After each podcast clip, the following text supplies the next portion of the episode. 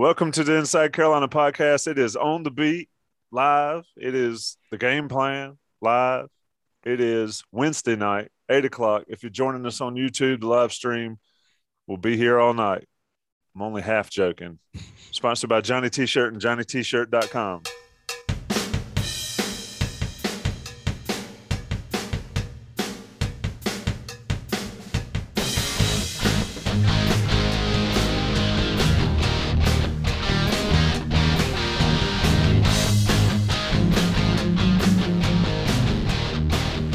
With On The Beat Live and with the game plan, that means we've got the usuals, myself, Tommy Ashley, Gregory Hall, and Greg Barnes.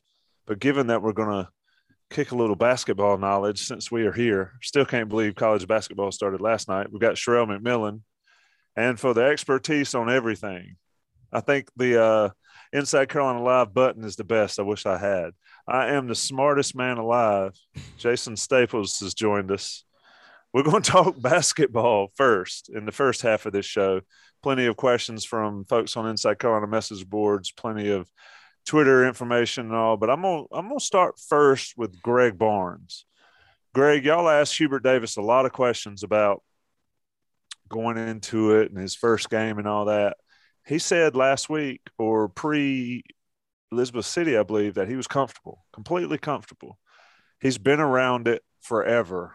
Um, literally, but it's different from being the suggester from the decider. And now Hubert's the decider. How do you think he, how do you think he's really doing? And how do you think he did in his first game against Loyola? Yeah, I don't doubt at all that, that Hubert Davis is comfortable. And as you said, this is a guy that uh, had a successful career at Carolina, played in the N B A for a long time. So he's been on the big stage. He understands media. I mean, he worked at E S P N for a number of years. He has been on the bench alongside of Roy Williams. Uh, so so he he understands. He's been in big moments. So I completely believe him when he says he's comfortable. That being said, uh, this is his first head coaching job. And it just so happens to be at one of the blue-blooded programs in the country, right?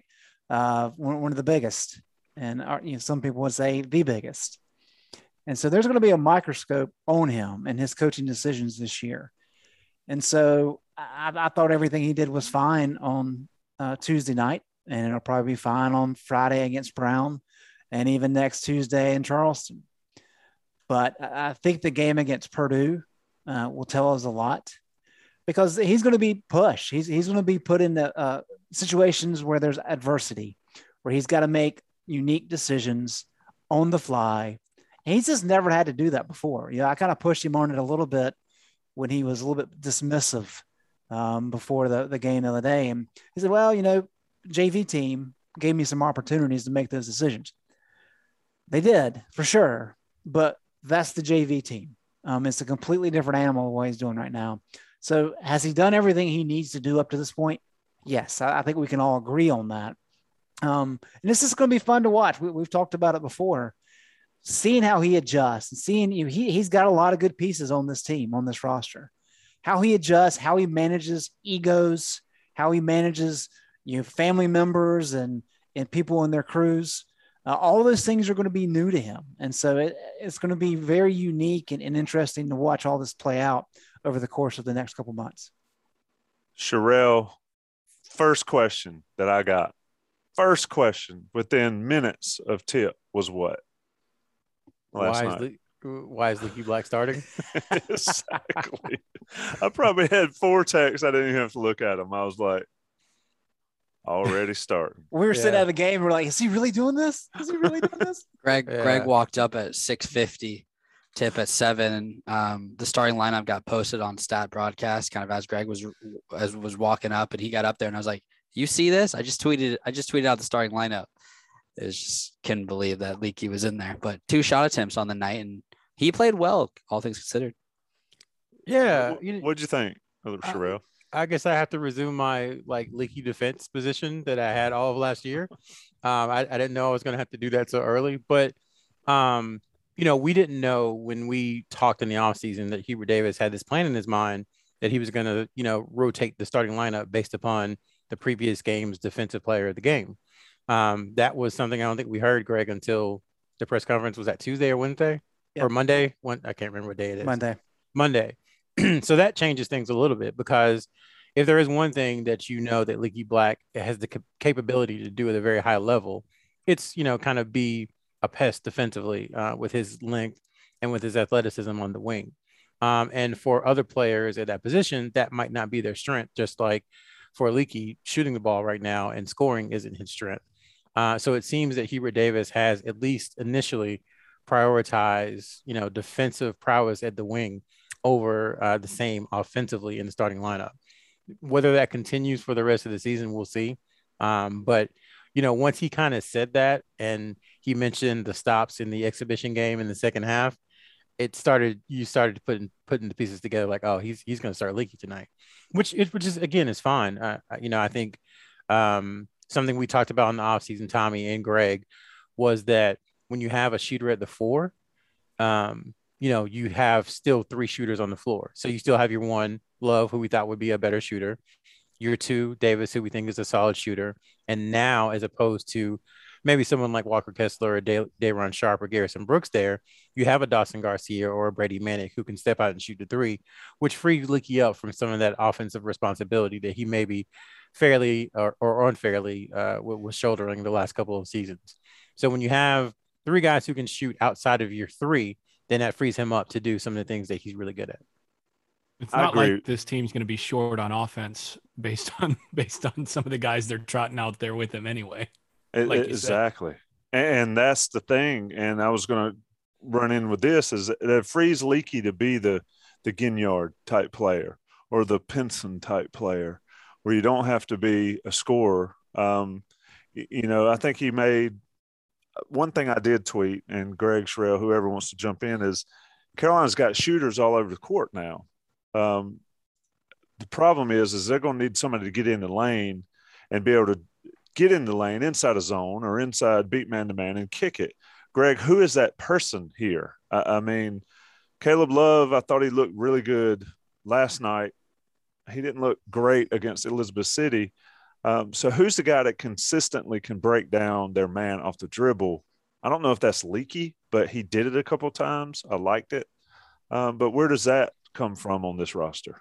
Yeah, it's got to be Caleb. Uh, Caleb's the best athlete on the team, I think. I don't think there's I'd be curious to see if anybody on this panel uh, disagrees with me there, but he's got the skill set. He has the size, he has the speed to be able to get into the paint. Uh, it's going to be a process for him. I mean, it just seems like uh, when you look at him and Anthony Harris and R J. Davis, Anthony Harris just has like kind of a, a different uh, feel for, for how to pass and how to find his teammates, especially on penetration. Uh, he just made some really good passes in the exhibition game where you're like, wow, like we haven't seen Caleb or R J make those kind of passes. Uh, and so that's something that Caleb and R J both have to get better at, both feeding guys on the block and being able to, to kick out. For this offense to way to work the way that Hubert Davis wants it to, that has to occur. Uh, because if there's not a lot of concern about the kickouts, well, that changes things dramatically. So I, I think those guys for sure. But yeah, I mean, Leaky, not that he's quite the same player of a Theo Pinson, because Theo is so dynamic, um, but kind of the same idea of if you got a you know a third guy out there that can facilitate, it changes everything. And I, I think your point about there being so many offensive weapons, um, I think is valid, because a couple times in recent years, people were looking at Leaky saying, well, this team can't score, so why is the guy that can't score on the floor? You know, it was a legitimate complaint, but Leaky does so many other things really well. Uh, you can't really punish him for not being an offensively elite guy. And so if there's other guys like a Manek and a Walton out there that can score, then he can really flourish in doing some things behind the scenes. Um, and so it's, it, again, this is one of those things that Hubert has to work through to make sure he gets those rot- rotations exactly right. Gregory, to Jason's point, um, and, and to build off Greg's, I mean, he doesn't have to score. He's going to need to rebound for this team, because I think rebounding is something we'll talk about all, all forever watching this team play. Um, but, Gregory, your thoughts, not just on the starting lineup deal, which I freely admit was a shock, and obviously it was a shock for everybody, um, but Leakey's role. I mean, he's a senior at this point. every team needs that guy just to do whatever's necessary to win. Is it leaky on this team this year? Looking at that starting lineup, um, R J, I guess, presumably was at the one. I mean, him and Caleb, but R J played more of a point role than than Caleb did. And then you've got Caleb, and then you had, I guess, Leaky at the three, and then Manek and Bacot. Leaky's right there in the middle to f- distribute and facilitate to all four of those guys. Um, and Caleb yesterday was more of a scorer than he was a distributor. I mean, yeah, he had two assists, but one of which was just a little handoff to Brady Manek under under the rim um, that Brady put up for an easy two. And one was a nice find in the corner, I believe, to Dawson. Um, but I think you look at minutes wise, right? Because yes, the starting lineup's important, important. Um, and I think it really has to do with just the five guys playing together that Hubert talks about, like rotation wise, but like Kerwin Walton still played twenty-seven minutes. Dawson Garcia played twenty-nine and Leaky played twenty-one. Right. So I think it's just who Leaky's out there on the floor with matters. Um, and I did think it was interesting that you still have Leaky, Caleb, and R J out there together because all three are le- legitimate ball handlers. So I thought that part was interesting, not necessarily Leaky starting, although I did think that was interesting as well, but just more who he's out there on the floor with. But if he's going to play twenty-one minutes, lead the team in plus minus at twenty-five, only get two shot attempts up, one of which is an alley-oop, Um, finished with four rebounds, four assists to one turnover. He's not doing anything to hurt the team. He's doing everything to help the team. And I think if he does, if his shot attempt numbers do go up, then based on what we've seen with his scoring ability recently, that would be, at least in my opinion, considered hurting the team, which he didn't do yesterday at all. So I think that's something to look at moving forward. You know, I I, I also wonder, so historically, you think about the way that that Roy always approached this, the, the early parts of seasons, where he always built into seasons and sort of learned his team and let his team learn each other and their roles. I wonder how much Hubert's going to do some similar things in this, uh, in in his approach, in the sense of everything is building towards March, and he's willing to experiment a little bit and figure out which matchup combinations actually work for, for whatever. Curious as to what you guys, especially uh, Greg and Rel, what you guys think about, uh, about that angle of things. Cause again, looking at, looking at Roy's history, I would imagine that that's something that, um, that Hubert took some notes on previously. Go ahead, go ahead Rel. Rel, you go ahead. Um, yeah, I still think it's too early to tell. Um, just from the three kind of games, the, the secret scrimmage, the exhibition, and yesterday, I see more of a guy who wants to make sure that the people who are going to be running his system the most understand it, you know, completely. So I see more of, uh, to use a football example, what Jay Bateman does with his inside linebackers, um, and that they don't come off the field because they're very, very important. Um, I see that with his core kind of seven or eight guys. Um, You know, again, speculating because he's never been a head coach before, so we don't know what he's going to do in the rest of these games. But it seems like he wants eight guys lathered up and ready to go, and uh, who are dependable. And then he'll kind of rotate in that ninth or tenth guy as needed. Um, but it, it seems pretty clear to me so far um, who the, the, the top eight kind of are. And he's going to ride those guys and make sure that they understand that they're used to playing together. Any combination of those eight guys are used to playing together. Um, and they can run a system to, you know, the way he wants it. So that, it, it seems like that's the way it's headed right now. Yeah. I think the fact that he's got so many new pieces as well, especially with the grad transfers, uh, that he's going to have to see how they perform on the court. It's one thing to watch them in practice, uh, but he's got time. The interesting thing will be how important are those first couple big games, because you know, after this first three game stretch, I mean, things get real quick. I mean, Purdue's going to be a potential Final Four team. Villanova is up there. Michigan's going to be a top ten team. U C L A, what's number two now? Um, Virginia Tech's going to be really good. And all those games were before, you know, January first. So what value does he place on saying that, okay, look, this is my opportunity to show that I can coach, and he really tries to win, or he goes through this process and has patience? Um, I, I Go ahead, I, don't, I don't think he has a. I don't think he has. I don't think they have the luxury of patience this year. Um, just because, I agree with you. Just because, you know, again, decisions are coming later in the year, but this team is only going to look like this team this season because Brady Manek's going to be gone.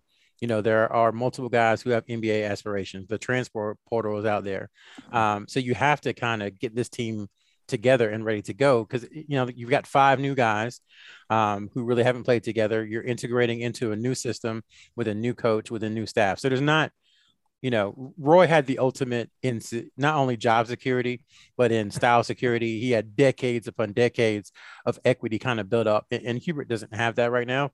And so I think he has to throw caution to the wind, and he has to go out and try to win every single game. He doesn't have time to kind of, you know, um, play around, for lack of a better phrase. I don't mean that, you know, in a bad way, uh, the way Coach Williams was able to in the preseason and exhibition season experiment. and early season. Experiment. Thank you. Experiment. Yeah. Right. yeah to experiment. This is not a pro, this is not a program build. And, and I do, right. I do wonder, I, you know, you said it, you said a mouthful in, you know, t- two words just with transfer portal and how much that has, that changed the game for Roy at the very end and how much this has changed the way that coaches kind of have to think about that moving forward, because with the transfer, before the transfer portal, I think you could do more experimenting and build in and, you know, kind of build your teams year to year differently. With the transfer portal, I think you're right, Rel, that, it, that you're, you're basically in a, in a constant, I better win now because this is not the same team I'm going to have next year. Every team's going to be different every year because you're always going to be active in the transfer portal, and guys who aren't, aren't perfectly happy one year are not going to be there the next year for you. So I do, I do think actually that's something that, that, it, you know, actually Hubert's probably better equipped in that regard to be able to, uh, to plan for that in some ways, just uh, uh, personality wise. But like you said, he doesn't have the same luxury of, you know, decades of equity. So, but yeah, that the, the portal really impacts a lot there and how coaches have to plan now. Yeah. And I was watching the game last night thinking, okay, Manek's probably going to be gone after this year. Um, Garcia's probably gone. Bacot's gone. Caleb Love's Love. probably gone. I'm thinking, okay, well, signing day's tomorrow. They're going to have four good pieces in, but can those guys go from day one? And I was like, wait a minute. Hubert's already said he likes the transfer portal. So who's to say that he doesn't have three more guys just like the ones that he, they signed this summer? So, yeah, I, I agree it's going to be a complete uh, system shock, I think, for, for North Carolina fans. Uh, as a basketball traditionalist, that bothers me a little bit because I've really enjoyed the process of having a freshman come in and getting to know them, getting to watch them develop over a course of four years. I think those days are done. I mean, you may have a few guys that come in and, and remain, but that's not going to be the bulk of these teams. It's not going to be Tyler Hansbrough. Um, the other thing, though, we talked about Leaky Black being the surprise in the rotation. Uh, Rel mentioned there being eight guys that, that Hubert appears to like early on. There's really only seven that he's leaned on in the exhibition game and then in the opener. Justin McCoy has not gotten a lot of minutes. Um, And we know this offseason, we heard a lot of good things about him, what they liked, but he has just not gotten the same amount of numbers uh, minutes. And I know he got ten minutes the other night, but a lot of those were very late. Um, and so that's, that, that shocked me probably as much as Leaky starting. I wonder I if that's, I don't, just, I don't agree with that. I don't, I don't think it shocked me. Go ahead, Rev. I, I wonder if that's just a positional thing because, you know, sure. three, three of your five best players are, are your three bigs, are Garcia, Manek, and, and Bacot.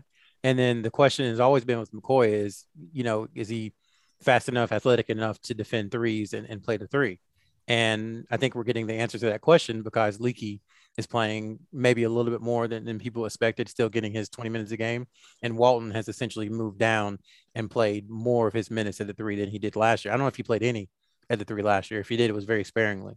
Um, so I think I think Hubert Davis kind of answered the question of, of what he thinks about McCoy's ability at the three. Now we are drawing a lot of conclusions from, you know, a scrimmage, an exhibition, and one game, but I do think you can start to see the kind of, um, you know, the, the little pieces start to come together. So, and Tommy, real quick, one thing I like to do, I always like to go back to what we were thinking after the first game of the season. So go back two years ago to Cole Anthony's first game.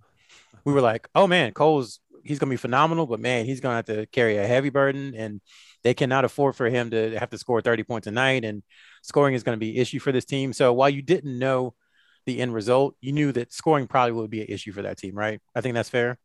Sure. So, and Brandon Robinson was out that first game. So, you know, just a note, but still we, we kind of understood. Um, last year we were like, man, they've got some good pieces, but we just don't know how they fit together. Like after the, I think they played College of Charleston the first game last year. Um, the guards were inefficient. Um, there wasn't a turn a, a bunch of turnovers, but the guards were inefficient and they didn't shoot well from three. And the pits, the pieces didn't fit together. So even after that first game, you kind of knew. You're like, man, it's it's going to be weird trying to piece this thing together. I didn't have any alarm bells go off uh, last night. I didn't see any anything that was, you know, just flashing lights saying, okay, watch out for that. That's not great. There were some things that they could do better, but I didn't see any glaring, huge weaknesses like we've seen in the past couple of teams. So I'm just interested in what y'all think about that. I thought when Armando came out with foul trouble that we were going to see some of those alarms start to go off. And maybe for a little bit, Loyola made it to like a nine point game. But then U N C, I think it, that was more just U N C. I think, Greg, you tweeted out the word lackadaisical, and they were just kind of like going through the motions, doing their thing. And they were like, okay, let's start playing. And then it went up to twenty real quick. And then, so that's when Armando came out. I was like, okay, let's see. Things are starting. Things are starting to get not great here, but then it wasn't an issue at all. Um, so I definitely agree with that, Ro. I thought, yes, there are some things that this team can get better at, and I think they need to find out each other's role. Um, like, I mean, yes, Dawson Garcia had twelve points and nine rebounds, but like, there were at times when you could tell that he was trying to make things happen that he didn't necessarily need to do, because that's what he needed to do last year. And he doesn't need to do that this year with this team. So if Hubert can coach them up and kind of get the chemistry factor um, going well, then yeah, based on what I saw last night, no alarms. That, if, if, we talked about the chemistry. No, well, I, we talked about on one of these podcasts that chemistry and keeping guys happy is going to be Hubert's biggest challenge. And, you know, to Greg, to your point earlier, I don't like how it's a different roster every year. And, and we used to talk, and Carolina fans would talk bad about Duke because you had to learn the Duke players every November, and you still do. But Carolina's getting to be that point now. But I think Hubert's biggest deal, and I'd be interested to revisit this podcast in a week, a month, and then at the end of the season, um, because I think it may look significantly different. But I, I just think Hubert's biggest challenge to me is figuring out a way to organize playing time and everything in a coherent manner that produces the best results. And we're talking about minutes played. Well, Bacot played eighteen. There's not going to be a game that Bacot plays just eighteen minutes without foul trouble or injury all season, I would think, right? I mean, Greg, you agree that Bacot's he's going to play more than eighteen minutes if he's able, um, healthy and not in foul trouble. So I think you have to start redistributing minutes there. But anyway, I just think chemistry and managing is going is Hubert's most overarching thing this season, um, going forward. Yeah, and I just want to throw this in as a nattering nabob of negativity, um, but uh, Loyola, Maryland was picked eighth in the Patriot League, and U N C outscored them by one point over the final thirty-five minutes and sixteen seconds. So there it lies, folks. Greg Barnes with the rain Look, I, on your parade. Carolina came out the way Carolina came out with energy, and they were hyped, and they were aggressive defensively, and they were attacking offensively. I was thinking, okay, if this is how they're going to play, uh, we're dealing with something. And then after they got that big lead, they like relaxed. And I mean, the rest of the game, I mean, they looked really bad coming out of the second half. And then Brady Manek had a couple good possessions on both ends that kind of got them fired up. And I think Caleb hit a three, and then they were able to put together a quick little run to put the game away. But it's not like they were playing a really good team. Um, and so, you know, again, his first game as a coach, a lot of these guys first time playing together, it's going to take some time. But, I mean, this is far from a finished product. They could have lost like Virginia, though. Ooh, the man didn't uh, – a couple of teams got blitzed. I mean, um, right? I mean, I but yes, yeah. figure you're Over right. A C C Coach of the Year, Josh Pastner, lost his first game. That's A C C rating champions. Isn't that, isn't that an annual tradition, though? Yeah, it is. It is. And then they went, they wouldn't be Kentucky last year after the same thing. Yeah. So it, it could have been better. It could have been worse. So I mean, you play to win the game, but Sherrell, uh, I think we'll go back and forth on Garcia or Manek starting at the four. But I don't.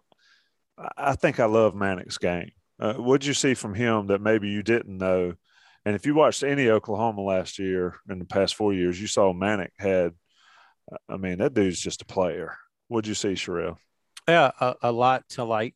Um, you know, again, we're going to have to figure out the defensive grading system and, and, and try to understand that to see who's going to be in the starting lineup. So, you know, all this, honestly, all the starting lineup talk is moot until we learn, you know, how they grade out film and and, and that process, because it could be that Brady Manek grades out terribly, you know, defensively after this game, and he's not going to start against um, uh, against Brown, or, or it could be a situation where he was better than we thought, and he's, you know, he's in the starting lineup again. I, I, I don't know. So that that's something we're all going to have to get used to and learn together. But to answer your question, um, he did more on the block than I was expecting, especially in the absence of Armando Bacot. Um, you know, when he was in foul trouble, he had a couple of really nice spin moves. He had a hook over his shoulder. Um, he had a little runner in the lane. You know, I, I don't want to go to the immediate scouting, uh, rhetoric and call him a three-level scorer or anything, but he showed that he can score. You know, he hit the, the three of the first possession, um, which again, Carolina has had an exhibition game and um, one regular season game, and the irony is that the first shot in each game was by a transfer, and it was a three. Um, so I think it's just like ushering the new era in completely. Uh, but yeah, he he can score out to the three-point line. Um, you know, I, in the post, he, he scored really well. Defensively, I still kind of have questions there. Hubert Davis has said he thinks he can switch um, from the one through five. Uh, I still need to see more, um, but he seemed like a solid rebounder. I, I just overall, he's just a good player, man. And he's a great fit beside Armando Bacot. And I think it's pretty clear, as we said earlier, that Garcia, Manek, and Bacot, you know, you can put that front line against almost anyone. I mean, they're really, really good.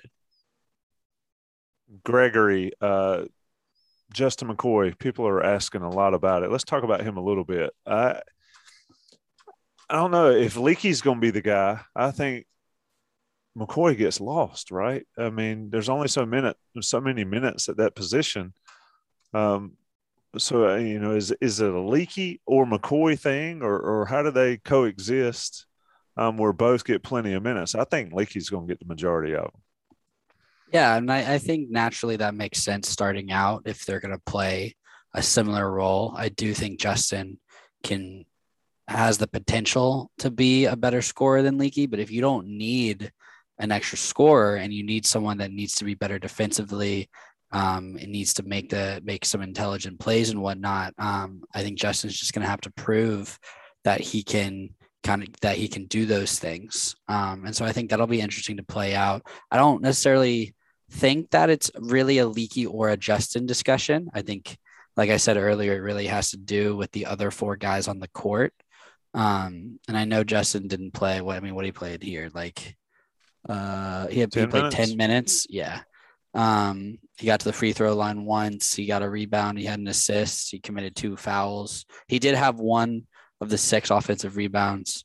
Um, So it'll just he just kind of needs to prove himself in those small minutes that he needs that he's going to do what he's asked to do, which is crash the boards offensively, um, and play stout defense. And I am curious to see the game notes coming out ahead of Brown on Friday. If I mean in the past, the defensive player of their game has been listed in the game notes. Um, it'll be interesting to see if that's still the case moving forward, considering Hubert's. Um, We're talking about defense and starting rotations, starting lineups and whatnot, but I am curious to see how those guys grade it go. Those guys grade out. And I guess well, in the past, we've only seen the one defensive player of the game. We haven't seen everyone's grades, but still, um, if that's what Justin's role is going to be, as far as battling minutes with Leaky, then yeah, Leaky has the upper hand right now as Justin kind of gets acclimated. Greg, is the, is the Love and Davis on the court at the same time? Is that, Is that doable all season? Um, because then you need to have, and Rail, you can chime in too, you need to have a backup lead guard.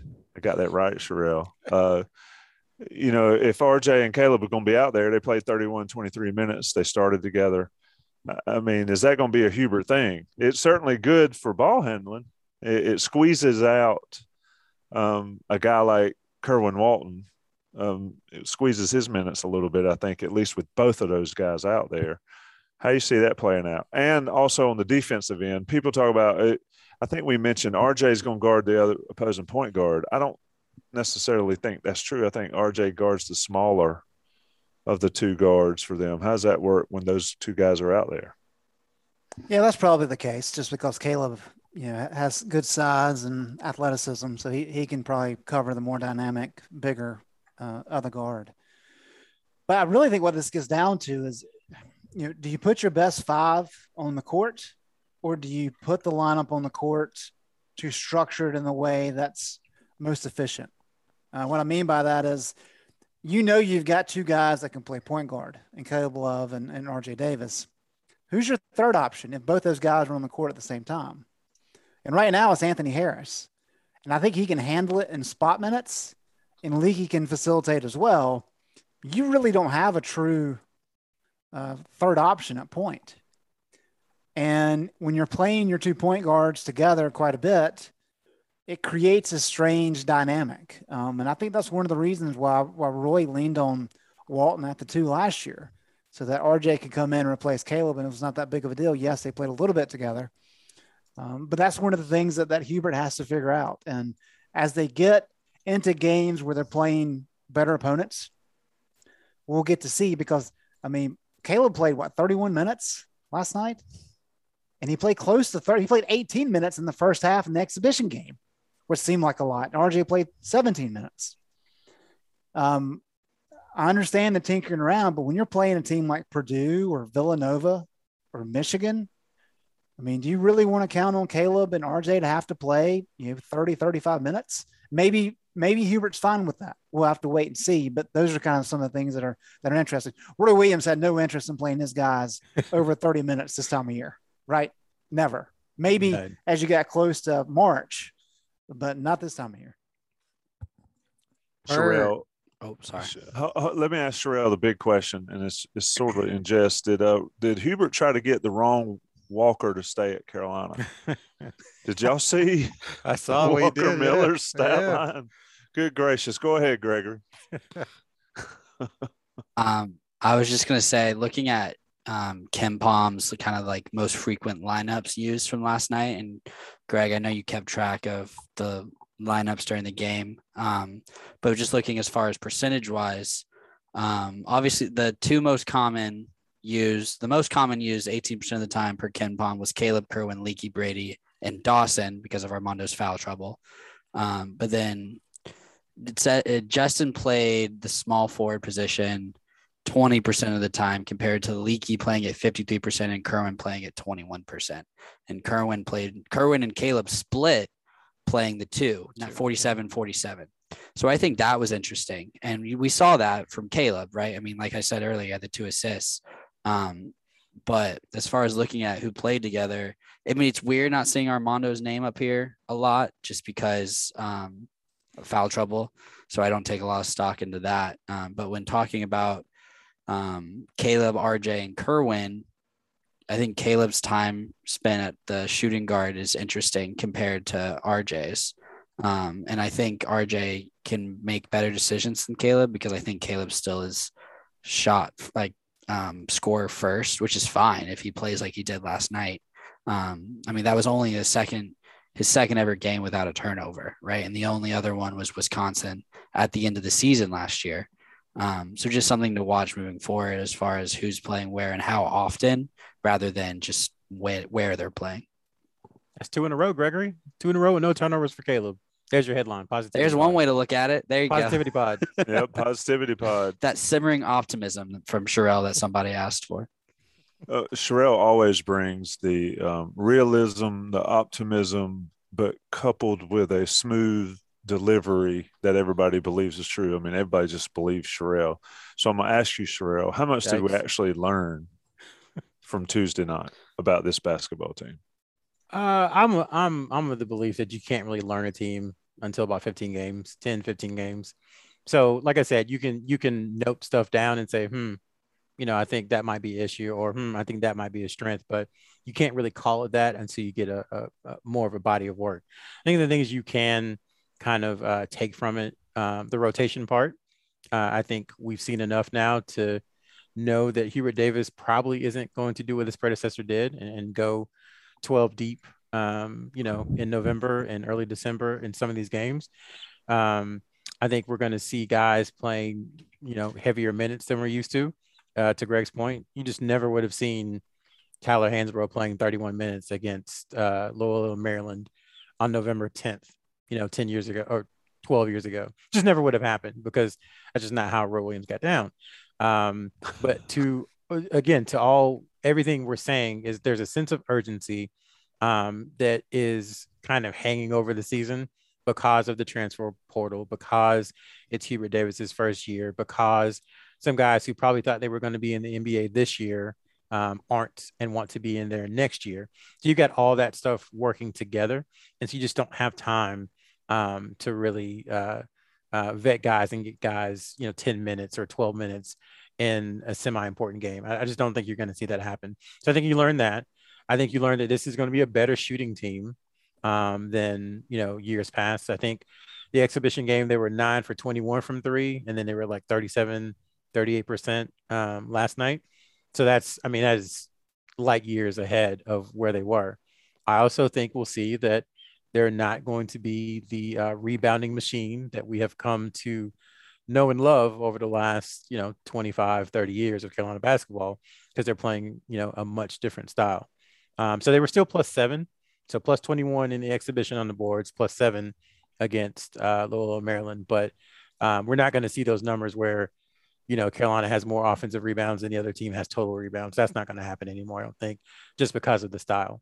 Um, so those are things I think you can take away, um, and that there has been some growth from players. I, I think you can you can note all those things, and then that uh, Garcia and Manek are legit, like, dudes who can play. Greg, I put it in the Slack.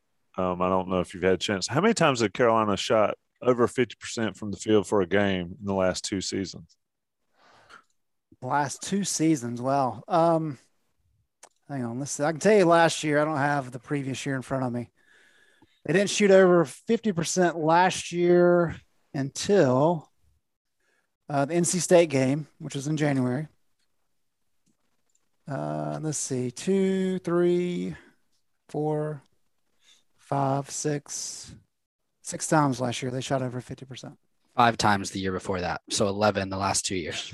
So eleven times in the last two years, Carolina basketball shot over fifty percent. When I was watching this game and I had the stats up, I was paying attention to that number.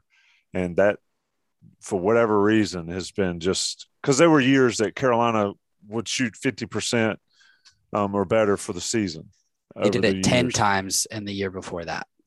Yeah, so it's just uh, – it, it's been an interesting thing. And if they're going to shoot threes like they're going to – Uh, my takeaways is uh, love Brady Manek as a player. Um, I think he's the best player on the team. I'll go ahead and say it. As far as all-around skill level, prove me wrong, and, and that means Carolina's had a real good year this year. Um, Sherrell, you always bring it. Any last takeaways before we uh, sort of transition to the football side of things, since we are doing a sort of a hybrid show here? G- give us something that we can uh, – go on and run with until Carolina plays Brown and then gets deep into the schedule. I, I told you I'm just here for Narduzzi's quarters. I want to learn more from that from from Jason. So that that's why I'm here. Um, no, but on on a serious note, I think uh, on the basketball side, you can take away that they are going to still play Carolina basketball. Um, I know it looked different, but there was still a lot of similar stuff. I, I saw Adrian um, Atkinson kind of tweeting over the last couple of days, the exhibition and last night, just that there were some of the same sets. Um, so it is what it was advertised as so far, which was a tweak or a renovation. Um, so for those who um, thought this was going to be a complete teardown, it's not that. It's just kind of a, a slight change. I think that you have that to look forward to. Um, you know, Caleb Love looked good. You know, I know he only had two assists, but there were a couple that were in the hands of bigs that should have been, you know, we'll call them potential assists that should have been assists. So I think probably if you count potential assists, he was more, you know, five to zero assist to turnover ratio. I, I mean, that's that's great for him. Uh, but, you know, I, I told y'all, I, I think this team has a ton of talent. It's just a matter of gelling. So I hope we'll get to see more Armando Bacot on Friday. Um, I hope we'll get to see um, Leaky Black continue to kind of grow. You talked about roles earlier, Gregory. You know, I, let me ask y'all this before we close. Let me. Um, so I'm a segue. Who on the team looked like they knew what their role was? one hundred percent completely bought in. They knew what they were supposed to be doing. Brady. Who else? And Caleb. Anybody else? Bacot. Leaky. I, I, I'm, I, I was, I'm leading you to Leaky. Yeah. So I think Leaky is is one of the players who who one hundred percent had a conversation with Hubert Davis, and that's something we've talked about with him for the last three years is, what do you want him to do? Have you made that clear? Has it been communicated? Do you want him to be a one? Do you want him to be a three? Do you want him to be a backup one? Do you want him to spend some time at the four? Do you want him to be a two? Like, just pick one and then say, go, you know, settle into that role and do this thing. And I, it feels like there was a concerted effort um, from Leaky to move the ball around, to get into the paint and to dish. And, you know, people forget he came to Carolina as a point guard. And Roy Williams told him he was going to have a chance at a point guard, and it just didn't work out. And that's how he kind of ended up on the wing. Um, so he does have some passing skills. So I think you you saw that come out a little bit in that game. Um, so I'm, I'm rambling now, but I think those are some of the things that are our key takeaways, is that there is a role for Leaky, whether people like it or not. Kerwin Walton was at fifty percent from three, just like we thought it would be. Um, and then they have, you know, I would say six, seven, really, really good players who I think you can put up with uh, against anyone in the country. I wanted Dude. to bring this up earlier. Um, you mentioned uh, Hubert Davis not really having any time here. Um, and so since Mac, when Mac came back, the excitement around that hire, this is kind of my basketball to football segue here. When Mac was hired, the excitement around that, we people knew that it wasn't going to happen in year one, but thought it was going to happen like this year, and maybe we were obviously we were obviously all premature in that, but just comparing the excitement levels to the Mac hire versus the Hubert hire, now that we've seen this team play, how do you think they compare, and is it even is it even right to compare them considering expectations in each of their each of those head coaches' first season? Because I think the expectations for this team are fairly higher, even though Mac took over a not so good basketball team or football team, and Hubert took over a sh- struggling Carolina teams the last two years. Everyone, open to anybody. That's a loaded question, man. You gotta give is, it a, va- is it a valid it's, comparison it's, or no? It's, it's a good question. I, I I would say, um, and I follow Carolina football very closely. So, but y'all are the experts on that, so I'll defer to you if I say anything wrong. But you know, offensively, I think Carolina football just needed a trigger man offensively. Like, that was the issue. Just Fedora, over his last couple of years, had failed to really recruit the quarterback position well. We saw what, you know, what happened when you put a, a N F L kind of ready quarterback in there with the players that Fedora had already recruited. His issue was that defensively, uh, to use Jason's terms, he didn't have any dudes. Um, maybe Sturbridge was a dude, Crawford was a dude, but that's pretty much it. Um, I think with Hubert Davis, he has dudes. Like, he has plenty of them. He has a lot more talent um, overall than Mac Brown did when he came in. And basketball is such a sport that, I mean, you can take one guy and put him on a team and you can change everything and win a ton of games. Um, and it's it's similar with, with Sam Howell, but I just think it's a little bit different, and that Hubert Davis, his job, I don't want to say easier, but his rebuild can happen quicker because of the portal, um, because of the talent that Roy Williams left over. I mean, again, not to rehash all of our talk, you know, talking points before the season, but Armando Bacot was an All-American. Caleb Love was an All-American. R J. Davis was a McDonald's All-American. Dawson Garcia was a McDonald's All-American. Leaky Black was a top one hundred player. Uh, uh, who am I forgetting? Kerwin Walton was a top one hundred player. So, like, there's a ton of talent basketball-wise. And you didn't even mention Brady there. I didn't even mention Brady Manek, a four-year starter at a Power Five school. So, and you didn't um, mention Leaky Black. I didn't mention Leaky Black, another top one hundred player. So it, it's a little different. I think Hubert has more talent, and so I don't want to say his job is easier. Um, it is easier. He just, he just okay. Go I'll ahead. Say go ahead, it's easier. it, it is easier. I mean, it's it's like saying it's. Well, I don't want to say it's easier to you know to win in football at Alabama than it is in basketball. Like, yeah, it's it's a lot easier to win in win in football at Alabama, because it's Alabama. And this is North Carolina, right? I mean, you're supposed to win in basketball at North Carolina. Like that, there are how many, how many jobs in, in college football are comparable to what North Carolina is in basketball, or how many jobs in college basketball are, you know, can you win as easily as you can at, as at North, at North Carolina? Go, Greg. It's, maybe it three easy. In football. Maybe. And I'm only, I'm just thinking Bama, Georgia, and Ohio State.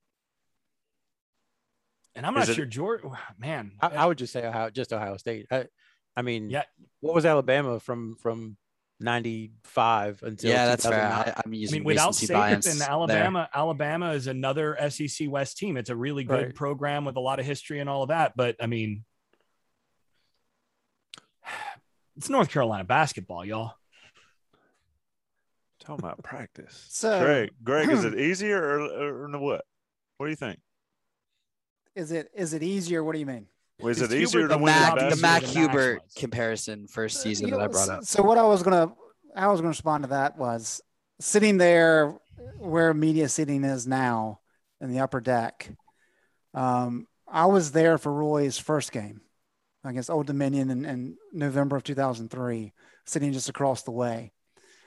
Um, and I really, you, it's equivalent for me when Roy came back versus Mac, because they were already Hall of Fame coaches. They were already the best in the business, or one of the best in the business. There was never concern with Roy, nor was there concern with Mac, that they know what they're doing, and that if you give them time, they're going to get North Carolina back to an upper crust level. And so I think with Hubert, while, while a lot of the diehards have really uh, embraced Hubert, I've talked to a lot of people over the last seven months who are kind of like, was that the right decision? Was that really the move they should have made? What about Wes? What about some of these other guys they could have gotten at a national level? Um, so if we're just talking talent, yeah, it's going to be easier for Hubert for a lot of the reasons that, that Jason stated. Um, we just don't know about the coaching acumen.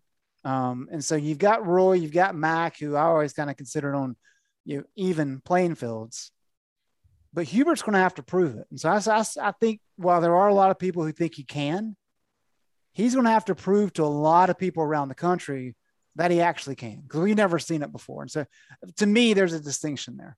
So is it like Hubert and Jay Bateman coming to the Power Five level then? Is that a better, is that a better comparison? Because oh, Greg, God. you like to break, you like to bring up that we these defenses have never seen Jay or these offenses have never seen Jay Bateman's defenses at the Power Five level. No one's ever seen Hubert other than J V coaches. No one's ever seen Hubert Davis's coaching adjustments. It's uh, it's a is that a animal. better comparison? Uh, no, it, it's a different animal. Um, wow, wow! I don't know how to respond to that, Gregory. We'll let Tommy. We'll let Tommy talk about Johnny T-Shirt. Let me talk about Johnny T-Shirt while Greg gets it together. Um, I don't think I've ever seen Greg Barnes speechless. I've never gotten him like that. I'm proud of myself. I know, really. He is a the, the young man is moving up in the world. Johnny T-Shirt, Johnny T Shirt dot com, sponsors this podcast. Friends of Inside Carolina basketball time is here. You can get your jerseys there. You can get all your basketball gear. Um, you can get football gear still, and you can get cold weather gear that you're going to need when Carolina's in town against Wofford on the football field, and also in Raleigh at N C State. Get plenty of cold weather gear. Tailgating gear is still a thing. Home stuff, whatever you need for your man cave, you can get it from Johnny T-Shirt and Johnny T Shirt dot com. Of course, Inside Carolina Premium subscribers get that ten percent off your everyday order. And go visit them. I'll be in Chapel Hill tomorrow to see my boy, um, to do a pregame Inside Carolina live show. I'm going to swing by Johnny T-Shirt and see if they've got any cool swag that I need to add to the room here. National guys are going to pay the bills. Before I forget, rate us, review us, subscribe to this YouTube channel. You get these notices um, when we go live. We could go live at any time, but this On The Beat podcast will be at its normal time next week, and then in basketball season on Thursday nights. National guys Bills will be back with the game plan portion of this podcast. I'm Tommy Ashley. Those are the guys. We'll be right back. Hey, guys, this is Ross Martin from Inside Carolina, and I want to talk to you about Inside Carolina's new podcast sponsor, It's Blue Shark Vodka. Blue Shark Vodka is a family-owned vodka company based out of Wilmington and Wrightsville, North Carolina. It's available in all one hundred counties. And the thing about Blue Shark Vodka is it's the smoothest vodka in the world. It's made with sweet North Carolina corn to create the world's smoothest vodka. It's been distilled four times and then mellowed for twenty-eight days to create that full blooming and awakening flavor. Each batch is in triple filtered, giving it a smooth, clean finish, and it eliminates any of the alcohol bite.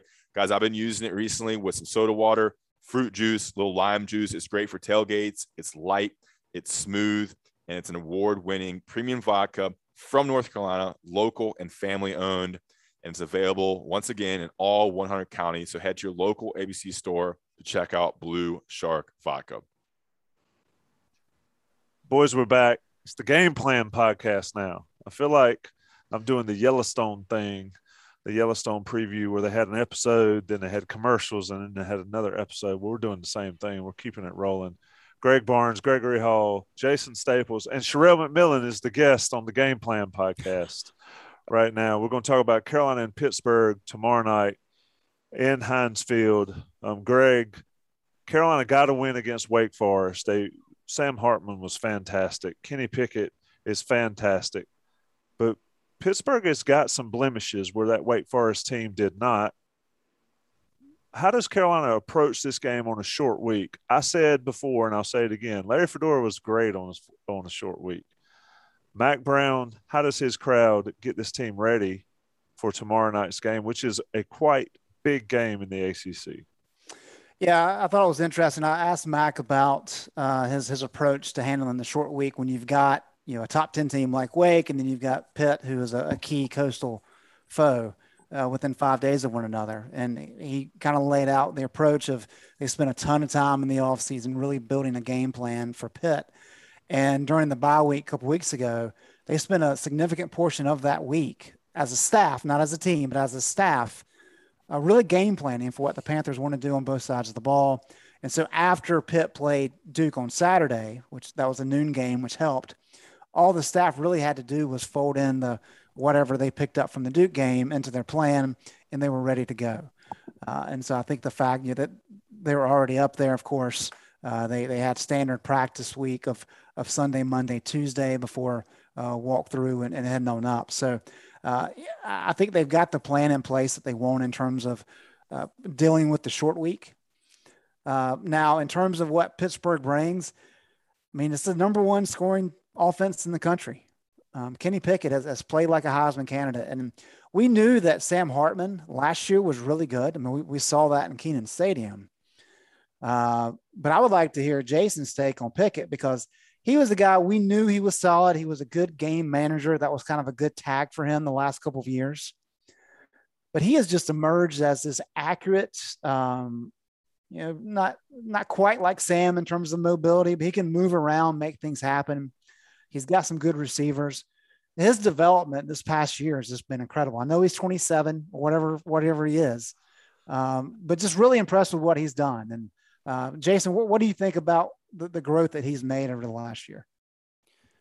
Well, I mean, like you said, he's, he has gone from a, a good quarterback, a guy that, you know, you could, that most teams would trade for, you know, a guy that that's a, a solid player, to an elite quarterback. I mean, you're talking about a guy that, like you said, he's been ridiculously accurate, and he's been able to make plays on the move and all sorts of things that you just kind of go, wow, like, it's not just within the confines of the uh, or within the the limitations of the offense, but he's making plays off book, and he's made them so much better.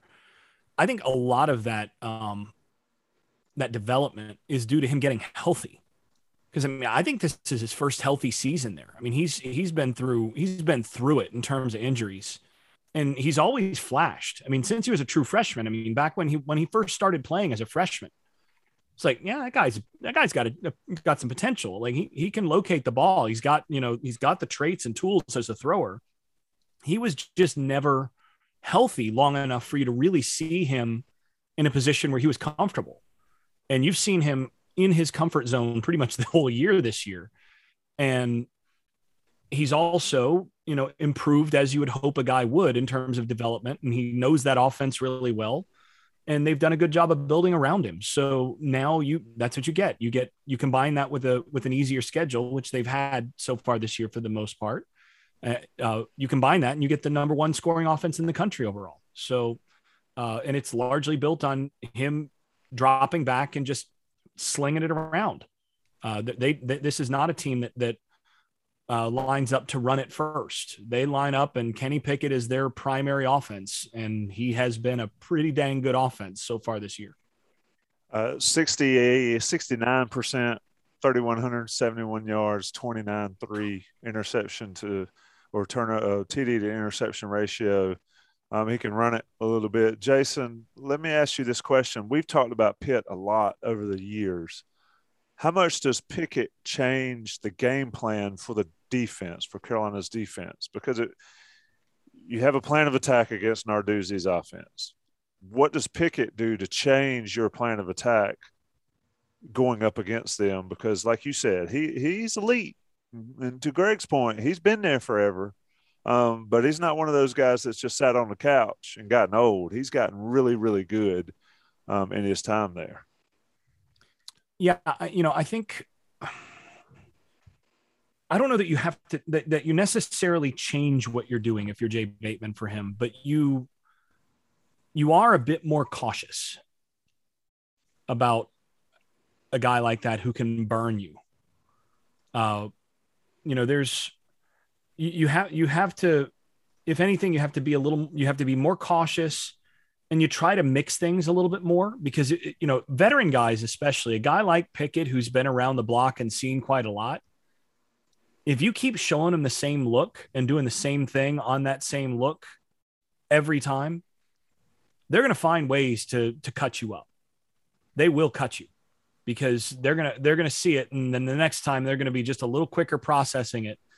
So you have to, you have to do some things after the snap with some of these older guys. And I would say that's true about Sam Howell too. You want to move, move some things around. Once the ball gets snapped, you want, you know, you want to show this shell and then, you know, maybe two out of every three times it's this, but that third time you better, you better change it. You better move it because that guy's going to find ways to, oh, okay, you did that the last time. All right, well, here you go. And, you know, veteran quarterbacks find ways to do that to you. And so you have to, you have to be a little bit more uh, careful not to repeat yourself too much as a defensive coordinator as well. Now, of course, the exception to that is if you can just line up and lock, lock the entire team down and man free, and there's just no space to throw it and you can get pressure out of that same look. Okay. Well, at that point, all bets are off, right? I mean, it doesn't really matter. He's going to be running for his life and there's going to be nobody open. Well, if you can do that, then do that. But other than that, you better you better change some things up here and there, and present some different looks, and make sure that you're that you are uh, bringing pressure from different angles, and and doing a few things just to get him bothered a little bit.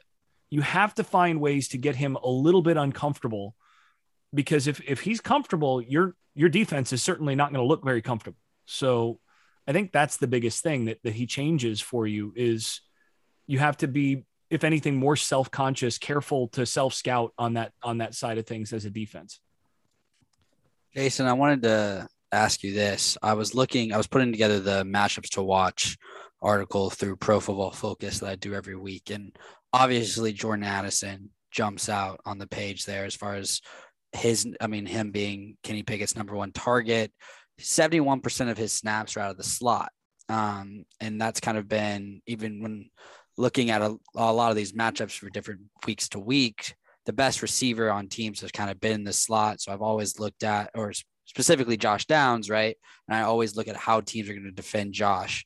And they usually have a guy that is a free safety or something that primarily covers the slot, or they have a slot corner. But when I was flipping it and looking to see who U N C typically uses to cover slot guys, It's was it's kind of a multitude of guys. I mean, Gio Biggers, Conley, Trey Morrison all have similar snap numbers. And then Don Chapman, who is out for the season with a knee injury now, was kind of that, like that corner who came in to cover the slot. So you mentioned mixing it up. How do you think Jay Bateman approaches um, taking Kenny Pickett's number one option out of the equation. You're muted, Jason. Muted. I can't believe we get to say that. In a long time. Um, but that's a really good question. Um, and, and it's it's an even tougher question to answer now that you've got a healthy Storm Duck out there. Because Duck really changes what you can do defensively in a lot of ways. And you saw that in the fourth quarter against Wake Forest. Wake Forest tried to take advantage of some things that they were able to do earlier in the game when Duck was not on the field, with him on the field, and they couldn't do it. Uh, so what what Duck does, and if he can play basically the entire game, which he he showed he can play a bunch of a bunch of reps against uh, against Wake. If he's in position and, and healthy and, and feels good about playing a bunch of reps, then, you know, it gets interesting on what you might want to do in a week like this with where their best receiver is a guy that tends to be in the slot. Do you move one of your outside corners like a Grimes inside to, you know, to work with him and then have McMichael on the outside? Do you do that? I would consider it, but it depends on how much you've actually repped those guys in the slot in practice, right? That's the thing. You can't just move guys and go, well, there, I'm going to, you know, it's N C double A football or Madden. And here we go. I'm going to go ahead and move this guy to this position. And now I got a ninety-nine at that position. Ha, you can't, you know, you can't win there. Well, you know, it's not quite so simple. You got to play that position, but you know, that's the sort of thing that, that going into the year, they were hoping to have the flexibility to be able to do, is to use some different guys in that slot role. Don Chapman. Uh, Don Chapman being the pr- the primary, right? He was the guy that they were really hoping to be able to use there. one forty-five snaps he's played at that position, covering the slot. Yeah. Yeah, that option's off the table now. So, you know, you wonder, I, I and, you know, like I said, the short answer to this is I don't know. But in terms of how I would think about it, I would be, I would be considering what, you know, one of my, moving my best option from the outside, which is probably Grimes in terms of uh, in terms of traits, his ability to to to turn and run and do some things there. If I'm going to play some some more man type stuff, that's that's one of the things I consider. But again, considering they've not been healthy at corner and those guys have probably not repped much on the inside, that might be lower on the on the options list for for them, practically speaking. Once you get past that, then you know you you look at a guy like uh, like Trey Morrison. As a, a guy who really, he started his career as a slot corner. So, you know, do you put him in there and, and athletically in terms of his overall profile? You know, he matches up okay there, maybe better than some of the others. Uh, you know, you've got Conley that has been playing a bunch of nickel. You've got, you know, a, a variety of different options, none of which you're really excited about. So what you probably end up doing is, is a mix, and you, you end up doing a lot less true man in those, in those situations. And you start, and one of the things that I think the presence of Duck allows you to do is to bracket the slot so that you're not just covering the slot with one guy. And I think, so bringing this around to what I think they actually are most likely to do is they're more likely to employ some bracket type coverages where they're going to favor Addison's side with a safety, and basically play it so that the safety and the underneath coverage are working together and they're bracketing him uh, so that he, so that Pickett has to make more plays outside, and they'll use those outside coverages in more single coverage because Duck can do it and Grimes can do it. So I think that's what you do, is you try to take away their best guy with a couple of your guys in that regard, and then force, force them to beat your two best guys on the outside one-on-one. And, you know, that's where, if they beat him, you tip your cap and you move on. So that's probably what I would do given the personnel situation. But like I said, it's not, it's not as ideal as if you have a, a an elite slot corner that you can just say, you know, go out there and get him. I will say, by the way, and this is something I wanted to bring up this year in deep passing. So this is, Uh, this is ball. The, the ball travels more than twenty yards downfield. Pro Football Focus has uh, adjusted completion percentage and overall rating for quarterbacks on just deep passes this year. Number two is Sam Hartman. Adjusted completion percentage on deep passes of sixty point three percent. Wow. So he's completing sixty percent of the passes that he throws that travel more than twenty yards downfield. And he has, he's also second with a ninety-six point five overall. Well, actually, that's not quite second. Uh, the, the ratings are slightly out of order. I think that's third. At ninety-six point five overall passer rating, uh, they're, they're, you know, grading on those, those throws. Number one is Kenny Pickett at sixty-two point five percent on passes that travel more than twenty yards downfield, and a ninety-seven grade on those passes, twelve touchdowns, two interceptions on those deep passes. Now, for what it's worth, Sam Howell this year is forty-eighth in the country at thirty-three point three percent and a grade of seventy-one point six percent. And if those of you who are out there going, wait a second, I thought Howell was a really, you know, was one, his deep ball was one of his best uh, traits. His ability to throw downfield was one of his best traits. That's true. Last year, Sam Howell had a grade on deep throws of ninety-eight and completed fifty-three point three percent. So that tells you the difference between Howell last year and this year, with the different cast of receivers and so on that he had last year. But keep in mind, those numbers for Howell are still a good bit behind the numbers that Pickett has put up this year, which tells you how dang efficient he has been when he's actually throwing down the field. And you know what Hartman's adjusted completion percentage on twenty plus yards down the field was against North Carolina last week? Eight do. for twelve. It for was two forty-three with five touchdowns. Yeah. So you're saying there's a chance. Look, and the they're getting a pick- better, a better person at it on Thursday. That is getting absolutely shelled. Well, Forced. one thing that I noticed, or one thing that was pretty clear, is Hartman had all day to have a snack, eat his lunch, and still get the ball out uh, against Carolina last week in Kenan Stadium. One thing about Pickett is Addison's the guy for them. They've got, what is it, one, two, three, four, five, six. They've got nine guys with at least thirteen catches and another one with nine catches. You know how many Carolina has in double figures with catches? Three. They've got five. I was guessing. Josh Downs leads the way with seventy-four. Uh, and, well, I take that back. One of them's not on the team anymore. So Carolina's got four guys on there the team with go. more than ten catches. And so Addison's the key, but he is not the one that uh, if you key on him, they've got other guys that'll beat you. Sherrell. Oh, oh yeah. Pickett ch- spreads it around. He's real generous now.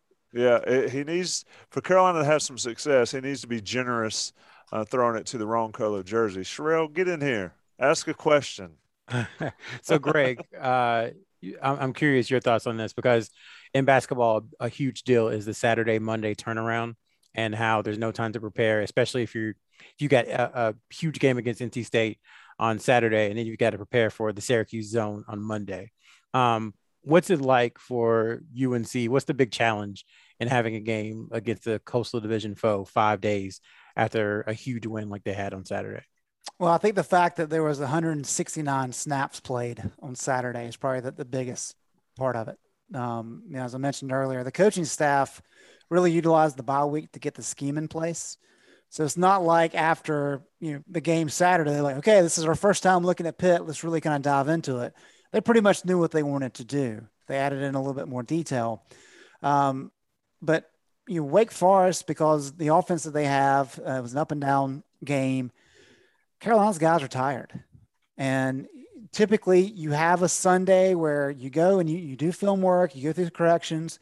It's not very taxing. There's a lot of recovery involved. Then North Carolina has Monday off. And then you get back into your standard week on Tuesday. North Carolina didn't have either the standard Sunday or Monday. They got back to work on Sunday. Um, and so, yeah, you go a little bit lighter on the guys because you have to get them uh, you know, warmed up a little bit without stressing them too much. I think that's the biggest challenge is, is making sure that the guys are, you in terms of nutrition or where they're supposed to be, they're getting the rest. You're not taxing them with, with your workouts, all those kind of things. And uh, I, yeah, these guys are, are eighteen, nineteen, twenty years old, but that's still a very quick turnaround from a high-profile game. Pittsburgh, if you look at what they did against Duke, they sat a lot of their key guys early in the second half, and that, that's a benefit that the North Carolina did not was not able to enjoy against Wake. Wake you ran. also get closer to a, a regular week when you're at home on those short weeks. Sure. The travel really makes a difference. Wake ran like ninety plays, right? ninety, yeah. Yeah, yeah. yeah. If you listen to Josh Pate's uh, podcast, he talks about the S E C and being in the S E C and how you have to go up against that S E C defense for however many plays and then turn around and do it again. And, uh, and here Carolina is on a short week while Pitt had a virtual bye last week against Duke, and they're at home. Uh, who because has the more... S E C means more, Tommy. It just means more. Who has no, more no, Russian? That, that said, I would rather do this the direction that they did and play Wake then Pitt than vice versa because of how different Wake's offense is. So, you know, so, going do you you face team more teams that do a lot of the things that Wake does, and actually in the passing game, there's some sim- Wake does some very similar things to what to what. Uh, Pitt does, but you've seen more teams that are similar to what Pitt does offensively than, you know, the, some of the funky stuff that Wake will throw at you and that you have to get used to. So that, that actually is helpful in, in the preparation process, is that you're seeing something a little closer to normal. Yeah. I'll throw this out here since someone's asking this, as far as rotation of guys, because of how many snaps were played um, last week. What's, what, what's that look like? Is there more rotating on offense? Obviously someone mentioned that Jeremiah Gimmel got plenty of rest um, on Saturday, so his rest won't be an issue, but what is the, what are the rotations look like? Because I mean, there really hasn't been, I mean, Greg, you asked Jay Bateman a couple of weeks ago about substituting and whatnot. There really hasn't been a whole lot. What did he say? But he said that they were doing exactly what they wanted to do. Right. Right. And the guys were getting the reps They they needed to get. Yeah. Which I think so what volumes with the short week, and they're traveled today um, rather than traveling on Friday. I mean, right. So it's just like, what does that look like on both sides of the ball, offense, offensively and defensively?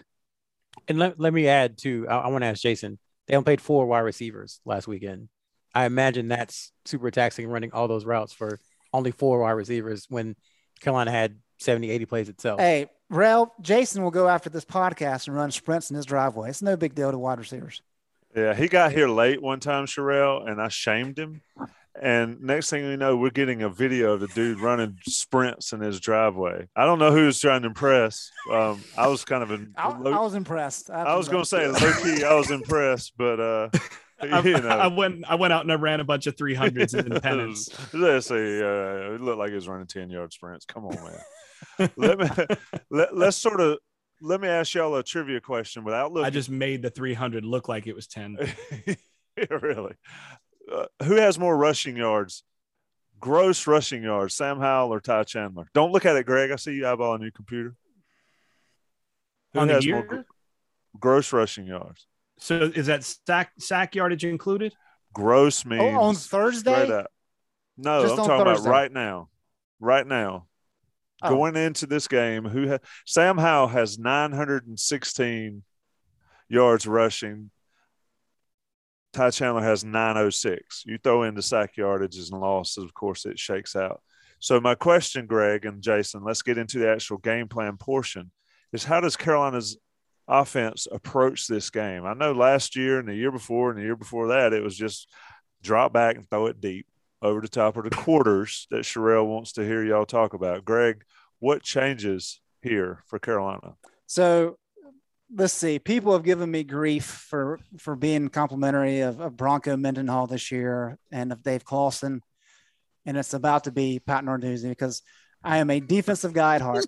um, and I think, I think the way that he approaches defense uh, makes a lot of sense. Now, he'd be the first to tell you that what what worked for him at Michigan State a decade ago um, doesn't work as well now, because the game has changed a bit and it, it, it makes it challenging. And it's but, also harder to do that in the A C C. Correct, for sure, absolutely. Um, but it's a it's a unique system in that uh, he's going to do everything that he can to take away the run, and he's also going to put pressure on quarterbacks. So he's he's willing to use his base quarters coverage, which J- Jason can dive into. Um, but basically, it's a test of, can you protect your quarterback long enough to give him opportunities to throw down the field and pick apart the quarters coverage? Uh, Narduzzi had a quote earlier this week that I, I just found fascinating. Pitt leads the A C C in, in rushing yards per play allowed, three point two, which is pretty solid. And they're second in the league in sacks, thirty-one, which kind of speaks to what I was just talking about. But how's this for a quote? Somebody asked him about, how do you approach Sam Howell? He can run. He's a good thrower. He says, I think you've got to go get him. You've got to go get him. If you miss, then the next wave of players has to go get him. You have to. If you don't go get him, he'll sit in the pocket all day and pick you apart. He can make every throw in the field. You got to go get him. There is no other choice. And I think a lot of people probably listening to this that are Carolina fans are saying, amen, why isn't North Carolina doing that? Um, so, Jason, why isn't North Carolina doing that? And explain the quarters coverage. So I got three things I want to cover now. And you have first two minutes. All, first of all, first of all, Rell, you are right that the, that the four wide receivers there, they better have had a very light week this week. You need all the other guys to be running a lot of, a lot more routes this week, just so that you have legs. Uh, receivers, you know, like we like to say, we can run all day, but you know, you go back actually, again, I'm going to call back to my uh, glorious uh, past here. You go back to uh, the Florida State-Oklahoma game, the two thousand one Orange Bowl, when Florida State uh, went and, and lost, what was it, uh, thirteen to two? Yeah. That was a, an awesome Florida State offense all year, but then they lost Snoop Minnis, their uh, their their leading receiver for that uh, that that bowl prep, and there was one other guy hurt, I think, and they basically went through bowl prep with about five guys. At, at receiver, and those guys ran. They, they uh, I remember they, them them complaining because they ran every route in practice, and they were just getting the wheels run off them, and they were complaining to the coaches saying, "Guys, you got to step it off us a little bit here." And uh, the one guy who hadn't really been practicing much because he'd been he'd been hurt was Anquan Bolden, and then you know he was able to get in like the last week and then practiced right up to that. He was the only receiver who did anything in that game. And I'm, those guys got back and they were like, look, we got out there for, for, for the game and none of us could run. We were all just, we were all just dead legged. So that's what you're concerned about with only four receivers. Other than that, offensively, I don't think it makes a difference. All that big a difference, the, the big turnaround. Offensively, it's not as big a deal. Defensively, I think it's a huge deal for somebody like Miles Murphy, who played fifty-two snaps, I think. Uh, yeah, you look at fifty-two snaps for Murphy. You look at uh, sixty-six snaps for Tamon Fox.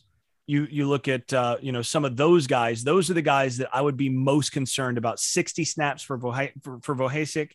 It's the guys on your defensive line that are going to be the most impacted. Defensive line and your corner secondary are going to be the most impacted on that quick turnaround. Now, moving to the next thing, uh, getting to Greg's thing, uh, why doesn't North Carolina do more of the go get him kind of approach? I think one is uh, that's a, that's sort of a double edge. You have to, you have to, and, and, you know, you can go back to the early results when Narduzzi first got to Pitt.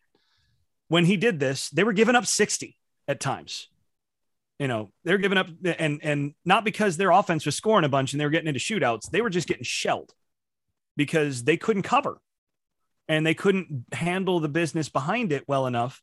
And you got to give Narduzzi and also the Pitt, uh, the, the Pitt brass in the, in the uh, athletic department credit for identifying that they just needed to recruit to the system. And that eventually this is going to, this is, this is just who they're going to be. This is going to be their identity. And eventually they got there, but they still give up against better teams. They still give up some of those deep, you know, a, a lot more of those deep things than, than some other teams. Some of it has just to do with your, with your tolerance for the, you know, hang loose, one of us is fixing to score kind of approach, right? You know, either the defense is going to make a play or you're going to score a touchdown. Well, there's, there's some guys have a little less tolerance for that. And I think Mac, uh, that's not what Mac wants to do in particular. And Bateman might be inclined to uh, to to blitz more and to pressure more in certain respects, but I think he'd prefer to do that when he feels really good about his about his secondary. That, okay, I can I can single cover you, or I can run quarters and not get not get killed. And I, I mean, I remember talking to a to a member of the coaching staff. This was last last year. Uh, I'd asked him about uh, one of the uh, one one of the plays that they were in. I was like, you know, was this a blown coverage because of this or whatever? You know, it's, no, no, no, no. That was this. You you actually, you know, you you saw that right. We wouldn't be in quarters there, which is what the the play-by-play guy had identified. The play-by-play guy had thought that uh, that that North Carolina was in quarters. They weren't. And I was like, I, I didn't see this as quarters. Was that just a bust? Yeah, that was a bust. We can't play quarters right now because if we did, we give up a hundred. That's a hundred. There's points, your answer. Right? Yeah. Yeah. We give up a like, basically we give up a hundred points because you better, you better have the dudes to be able to cover at all four spots in your secondary to be able to run it and to be able to bring the pressure like what Narduzzi does and focus on that and say, we're going to make you one dimensional. Well, that's great if you make them one dimensional, if they can't just throw it over the top and complete, you know, eighty percent of their passes. Now, of course, the response from the fans is going to be, isn't that what just happened last week, that they completed close to eighty percent of their passes anyway? So, I mean, what, what are you going to lose? Uh, so, and, and I think that there is an argument to be made that they could uh, be a little more aggressive in how they employ their defensive line. It's not so much about the back end scheme to me. It's about uh, letting their defensive line loose a little bit more with, you know, maybe one more rush, true rush guy out there more often. But they're right now, in terms of, of their approach, they're trying to focus on stopping the run rather than pressuring the passer as much in order to get to those long yardage downs so that they can pressure the passer. It's all a trade-off when you don't have the personnel to really do exactly what you want to do. I think long-term, Bateman would like to be a guy that brings five, six guys almost every play from different angles and be able to single cover behind that. But you'd better have the dudes to be able to do that.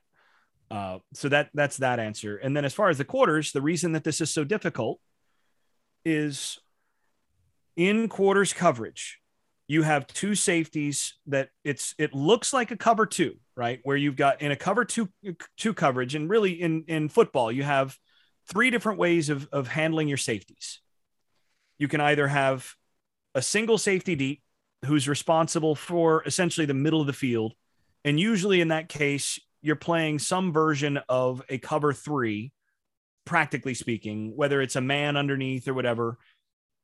That safety is not going to be able to get to the sideline. So essentially you're going to have to have your corners that are going to handle the deep stuff on the outside. That's either by running with a guy that they're man to man on, one on one with, or they're starting back there and they're just playing a true cover three and they're just going to play over the top. One of those is going to be the case when you have a single safety in the middle of the field. The alternative is a middle of the field open coverage where you have co- two families of that. You've got cover two and cover four. Cover two, each of those safeties basically lines up on the hash about twelve yards deep, and then they get depth at the at the snap, and they don't really have a whole lot of run responsibility. They're just playing deeper than the deepest, and each of them has half the field in coverage. They split it at the middle of the field, and each of them has half of it. Quarters is a little different because quarters, you have your safeties moved up a little bit, usually between eight and ten yards off the ball, which is a little closer, right? You're, you know, two to four yards closer to the line of scrimmage. And then your corners, you can either do press, which is what Narduzzi likes to do with it, or a lot of times you'll have those corners on the same level as those safeties. And the difference with cover two and cover four is while those two safeties in cover two are each covering half the field, and then you have those corners that are basically taking the flat and they've got some run responsibility there. In quarters, the corners are going to run with anything deep to the outside, just like cover three. But the safeties also have anything that's going to go vertical to the middle or in the, in the inside portion. So if the slot receiver goes on a deep route, the safety has him, he picks him up, and it becomes essentially a one-on-one situation. Now, the, the what makes this so difficult for a quarters team is on the outside, if you have a receiver run a deep route, generally speaking, he has one way to go, vertical, right? Because if he's going to go inside, he's going to be picked up by the help inside, right? With the safety, if you're a quarter safety, you have what in football is called a two-way go. That receiver can come, can be coming straight at you, and then he can break a little bit to the inside, or he can break to the outside. And as long as he's not breaking all the way to the outside to the corner or all the way to the other safety, you got him going both ways. So you better be really, really good coverage-wise, and you better be able to run at that safety position, or you're just going to get really fast slots that are going to run right by you. And, of course, that's been the history of what North Carolina has done with Pitt since the Larry Fedora days. I mean, basically when, Ryan, whenever they, whenever they played Pitt and Narduzzi, it was, they, they started licking their chops because they knew that there was going to be a deep post that would go for a score, probably two of them. Uh, you know, that there would be, uh, that the slot receivers would have a big day because they just eat those, those uh, safeties alive in, in single coverage. And, you know, they, they, they ate, and they had a lot of, they've had a lot of success historically against Pitt. Now Pitt's gotten better in terms of their personnel for their system, in terms of those safeties being able to cover. They're still safeties, though. They're still not corners. And so you still can take advantage of that, but they've gotten better across the board as a, as a program, to where now essentially the, the difficulty, and it's gotten more difficult seemingly every year, although I think they've taken a step back defensively this year compared to last year. Essentially what's happened is it's become a race. Can my guy beat their safety before their defensive end hits my quarterback? Which is, I mean, look, if I'm going to put my cards on the table, that's my style of football. I mean, I'm, I, I, I'm, I came up on the Mickey Andrews, you know, let's play jet robber and let's see how many times we can, you know, make snot come out of Danny Werfel's nose uh, before, before he gets that ball out. Um, or maybe just a little after too. Um, you know, that kind of defense is, you know, that, that aggressive approach. I love it. But if you've got a line that can protect a little bit, and you've got s- slots that can make plays, now it's touch and go. I mean, do you want to, do you want a single cover? Uh, do you want a safety single covering Josh Downs on anything deep? Negatory. I- I'm going with a strong negative on that. And so what that means is if you're Pitt, you, you're either going to have to significantly change what your bread and butter is there, and you're going to have to bracket him and do some other things to try to, to try to cause some problems there. Or you're just going to roll those dice and say, we don't think Josh Downs can beat our safety one-on-one before Sam Howell gets hit. You want to roll that dice or that th- those dice? Hmm. So to, to add some perspective here, in two thousand nineteen, Daz Newsome, who played in the slot, had eleven catches for one hundred seventy yards and a touchdown. Guess Pitt. Yep. And, you know, Carolina struggled in that game ultimately, but Ryan Switzer, like you mentioned when Jason was talking, Greg, had field days at Pitt and did that. So um, the question is, guys, and we've been going about an hour and a half on this combo On the Beat Live game plan podcast. Let's get, let's get to the brass tacks. What happens? Sherrell's already chimed in. Sherrell had to go. He's got babies, so we let him dip out early. Sherrell comes in at thirty-eight thirty Pitt. I like how he picks Pitt and then disconnects immediately. Um, under seventy-three and a half. Greg, I'll let you start. Well, how does this game shake out? It's another well, night game in prime time for Mac Brown and his team.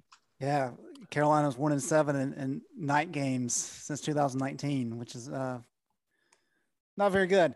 Is that home um, and is that home and away, or just on just away? Road, just on the road, yeah. Okay. And nine and zero in Nooners.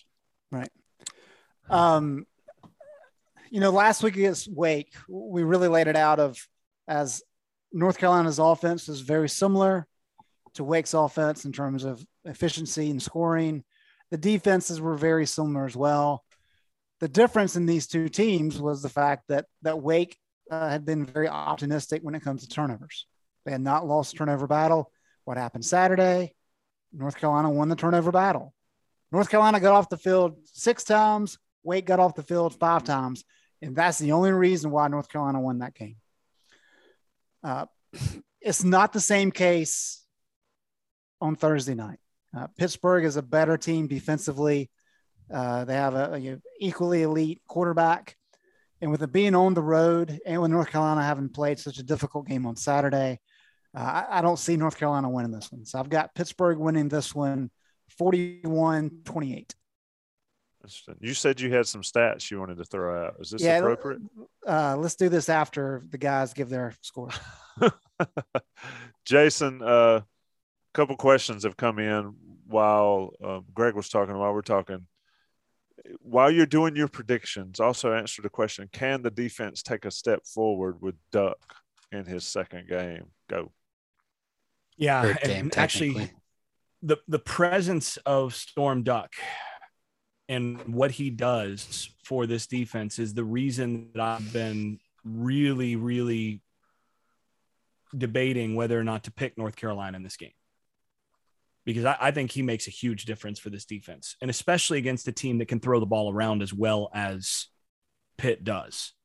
Uh, so, yeah, I mean, I think I, I think he basically limits what Pickett's going to do. I mean, Pickett is going to end up doing a lot more of his damage on the inside than the outside, because I think the the Carolina corners are going to are going to basically win their matchups on the outside.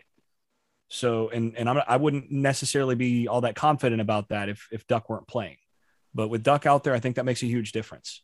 Um, all that said, I'm, I'm kind of with Greg here in terms of, I've gone back and forth over and over again about this. And I think Carolina has a better shot to win than most people realize, just because of, again, this defense with Duck, I think, is a lot better than without. And so I think the defense will be will be better, and they're going to put themselves in position to to win this game. But again, the problem is the short week on the road after a ninety play outing for the defense last week. I just think all of that is probably going to be too much. And so that I, I end up defaulting to, you know, what are the odds when you look at those factors on top of everything else? I think this is going to be a really close game. I think it's going to be an entertaining game for those who, you know, don't have necessarily the uh, a, a really vested interest in it and aren't wearing their emotions on their sleeves. This is going to be a good game to watch. Uh, but ultimately, I think this is going to be a game that that probably turns on some of those factors of fatigue and just not quite being there on uh in terms of not quite taking quite enough of a step on North Carolina's side. I'm going to go with, uh, with Pitt thirty-eight, North Carolina thirty-seven in this game. That's pretty similar to the, uh, to the comeback in Kenan Stadium with Trubisky. Um, I'm going to make a prediction on the game on the Inside Carolina Live show, but I do find it interesting that Pitt's lost two games at home. They're undefeated on the road. They lost to Miami and Western Michigan at home. Both shootouts, um, but they are vulnerable in Heinz Field or at Heinz Field. Gregory, you want to make a prediction? You want to uh, call me on tomorrow and, and make one? Because I'm itching um, to get to these Greg stats. Yeah. I mean, if you want me to call you tomorrow, I can give you, if you got room for me in the segment, because I got a, I got a nice, I got a fire prediction. So we can hold it off until tomorrow if you want. All right. We'll figure it out. I'll text you, tell you to call me during uh, during the Inside Carolina Live. Greg, close us out with some rando stats. The stat of the day, Greg Barnes. So E S P N G did an article. Stat of the day. E S P N did an article on this this guy. Um, and so I've kind of jumped into his numbers, and it's just ridiculous. We have to go all the way across the country uh, to San Diego State, which I did not realize is where Brady Hoke is now. Uh, he, he's had a very long and winding career as a, as a coach, but he has a putter, punter by the name of Matt Ariza. Uh, and this kid's got a big leg, and he's, he's, he's made three field goals over fifty yards this year. It's pretty stout. However, he's a punter, and the numbers that he is putting up this year are incredible. Um, he leads the F B S uh, with fifty-two yards per punt, which is on track to be the single season N C double A F B S record. He already has fifteen punts of sixty plus yards, which is a N C double A record. Get a load of these kicks. He's had, he's had six punts of at least seventy yards. He's had an eighty-six yarder, an eighty-one yarder, a seventy-nine yarder, a seventy-seven yarder, a seventy-five yarder, and a seventy-two yarder. Their offense must be terrible because they're, they're really punting from some bad field position here. Right. And I think he's, he's had like over twenty that have been downed inside the twenty. Um, I mean, it is just absolutely phenomenal what this kid is doing. And uh, he's had thirty punts of over fifty yards. Uh, and the, how, how's this? His six punts of seventy plus yards, of course, is the N C double A record. You know how many was behind him? Only three guys, uh, and the they had two. So what this kid is doing is is absolutely phenomenal in terms of. I mean, we're gonna hopefully we're gonna see him in the N F L because that that as Jason said, that could be a game changer for some team that's just uh, offensively inept. What like, he did against Hawaii, uh, the Panthers, rest in peace. Um, what he did against Hawaii. Hawaii had two punt returners. They had one set up at like the twenty, at like the thirty, and then they had one set up at like the fifteen or the ten, and he kicked it over both of their heads. My, San Diego State was on their own ten-yard line, and it was a ninety-yard punt. It was a touchback. It literally went out the back of the other end. I've never seen anything like it. I've it's – You should watch highlights because I, I was like, this can't be right. Like I figured if you remember Terrence Brown, incredible. Terrence Brown played for, for Butch. And we always joke because he had these long averages, but he'd kick it like thirty yards and it would hit and would, you know, kick forward like fifteen yards, right? This guy is booming it. I mean, he is they're they're sky kicks, but they're going a, a country mile. So that's that's wow. Wild. So I got a stat for you, Tommy. All right. So uh When you when you uh, when you look at Pitt, Pitt is one of the top teams in the country in big plays, right? Against F B S competition, Pittsburgh is third in the country, tied for third in the country in plays over twenty yards with fifty-eight. North Carolina, by the way, is fifth in the country with fifty-six. Here's the interesting thing. When you go to plays of thirty yards or more, Pitt goes from third in the country to sixty-first in the country with seventeen plays of thirty yards or more. Wake Forest, on the other hand, is only, let's see, Wake Forest is thirteenth in twenty-plus yard plays, but Wake Forest jumps to second in thirty-plus yard plays with thirty with thirty-two. And you know who number one is? With thirty-three plays over thirty yards, North Virginia. Carolina, North Carolina. I thought that was too obvious of an answer. One, Look at that. Number one in thirty plus yard plays against F B S competition, North Carolina, number one, Wake Forest, number two, Ohio State, number three. So what's interesting is that that tells you that Pitt is making just a, a ton of plays between twenty and thirty yards. But they're not converting. They're not running away from defenses all that often to convert those into thirty and forty and fifty yard plays. So a lot of plays over twenty yards, but not very many plays over thirty yards. That's an interesting thing to keep under your hat as you go into this game, because you have to wonder, okay, if North Carolina gives up a few of those twenty yarders, are they able to get stops in the red zone or in, you know, once, once they've given up a couple of those plays, as long as they make those tackles and don't let those turn into forty or fifty yard plays and touchdowns, are they able to get some stops or maybe force field goals on the other side of the fifty? That could be where this game actually is decided and where this game turns.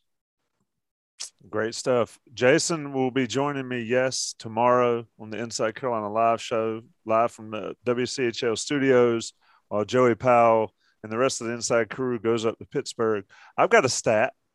Brian Schmitz, nineteen ninety-eight Las Vegas Bowl, into a thirty mile an hour wind, had a sixty-six yard punt that saved Carolina from giving up some terrible field percentage, uh, field position against who, Greg? Was that San Diego State? San Diego State. Ronald Curry, yeah. Las it's, Vegas yeah, Bowl. Brian was in one of my classes that uh, had Nick Mixon as the teacher. Nick Mixon's you know, in one of my – Nick Mixon's band, their guitarist, is one of my dad's best friends. Fun fact. Nice. It's a, the world is connected. We are all connected. Uh, and we're about to disconnect because this has been a long show. We've been on this going on for almost two hours. Greg Barnes and Gregory Hall got early flights tomorrow to head Brutal. up to Pittsburgh. Uh, like I said, I'll be in studio W C H L doing Inside Carolina Live pregame show with Staples. We'll have Vipolis. We'll have uh, Joey Powell calling in. Greg Barnes, I guess, will call in. Gregory Hall will even call in, and we will talk to all them. four thirty, I think, four thirty to six thirty tomorrow, W C H L ninety-seven point nine streaming it, and then Carolina and Pittsburgh kickoff at seven thirty tomorrow night. Boys, it's always been fun. Johnny T-Shirt, Johnny T Shirt dot com, rate us, review, mm. subscribe, and you get to see our pretty faces often. Well, at least a couple pretty faces. Jason, go get some sprints. We're out of here, boys. Gregory and Greg, safe travels to Pittsburgh. We'll talk to you soon.